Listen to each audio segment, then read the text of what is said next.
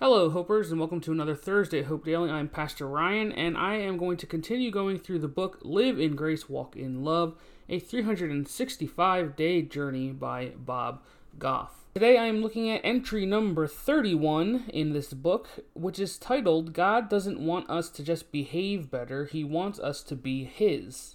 And the Bible verse that he uses to support that claim is 1 John chapter 3 verse 1 which he writes here as See what great love the Father has lavished on us, that we should be called children of God. And that is what we are.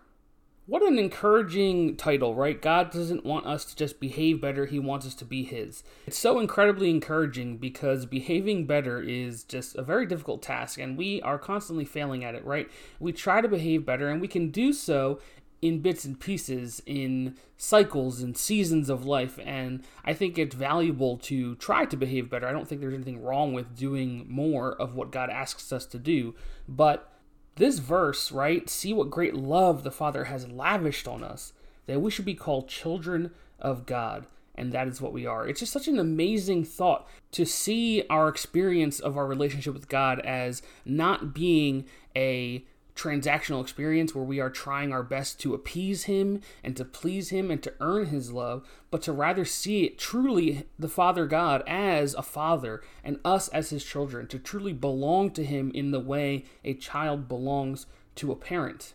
Because we know in stories like the prodigal son, right, that children who stray far away, who make tons of mistakes, are always welcomed back by a good and loving parent by a good and loving Father like God, our Father in heaven. And so today's title, today's message is a really encouraging one because it reminds us that we can't go so far away that God is no longer there for us, right? We can't escape God if we even tried. So we can't get away from Him by making a certain number of mistakes, right? That some people probably don't agree with me on that. I don't know if anyone listening to this podcast disagrees with me, but I know that there are Christians out there who would disagree with the statement that we can make as many mistakes as we want and God will still love us. But I think that that is a misunderstanding of God. It, it really is because we can argue all day about what it takes to be saved, what it takes to um, to truly have faith, what somebody could do you know, the kinds of actions that somebody who truly believes in God and who truly trusts in Christ can do. People love to have these kinds of debates and questions when big, prominent Christian figures uh, have really public falling outs, really public lapses, right? Where a big Christian preacher or a famous Christian musician has their sin revealed to the world. Christians love to argue about whether or not they were ever truly saved, whether or not they were ever truly a believer, right? Especially, especially when a Christian who is a big public figure decides to proclaim that they're an atheist, right? Um, but my problem with this line of thinking is that we we as Christians so often forget that God actually does love people who don't believe in him. It's not uh, an exclusive love that requires us to follow certain rules. It's not even an exclusive love that requires us to believe. God loves us. God loves people as Bob Goff puts it because they were born. Right? The very fact that we have a world to live in, the very fact that we have life is proof that God loves every one of us. Now, obviously, that kind of fundamental love that God has for His creation and for humanity, who He made in His image, is different from the kind of love that 1 John 3 1 is talking about, where we're adopted into the family of God as children of God. And thankfully, it is also different from the kind of relationships we have as humans with our actual parents. Now, I love my parents, and I'm sure that those of you who are listening love your parents. Uh, and I'm sure that all of our parents loved us, but our parents are human.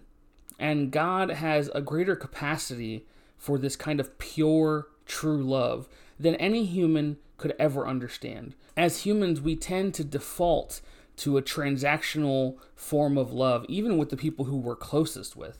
And that's just something that God doesn't do, right? Bob Goff writes when I was a kid, it seemed the adults in my life, my teachers, community leaders, and sadly, sometimes my parents, liked me more when I was good.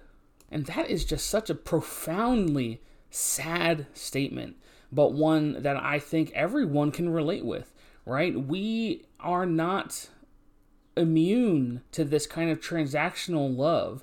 Um, it's not even from our own parents, right? When we, at least when I think back on my life growing up, it, I can resonate with this idea that the adults in my life, my parents, my teachers, community leaders, even my pastors that I've had, they liked me more when I was quote unquote good, or in other words, well behaved, right? And my sister, actually, who I love 100%, uh, she could attest to this. She did not like me at all when we were growing up, and I did not like her.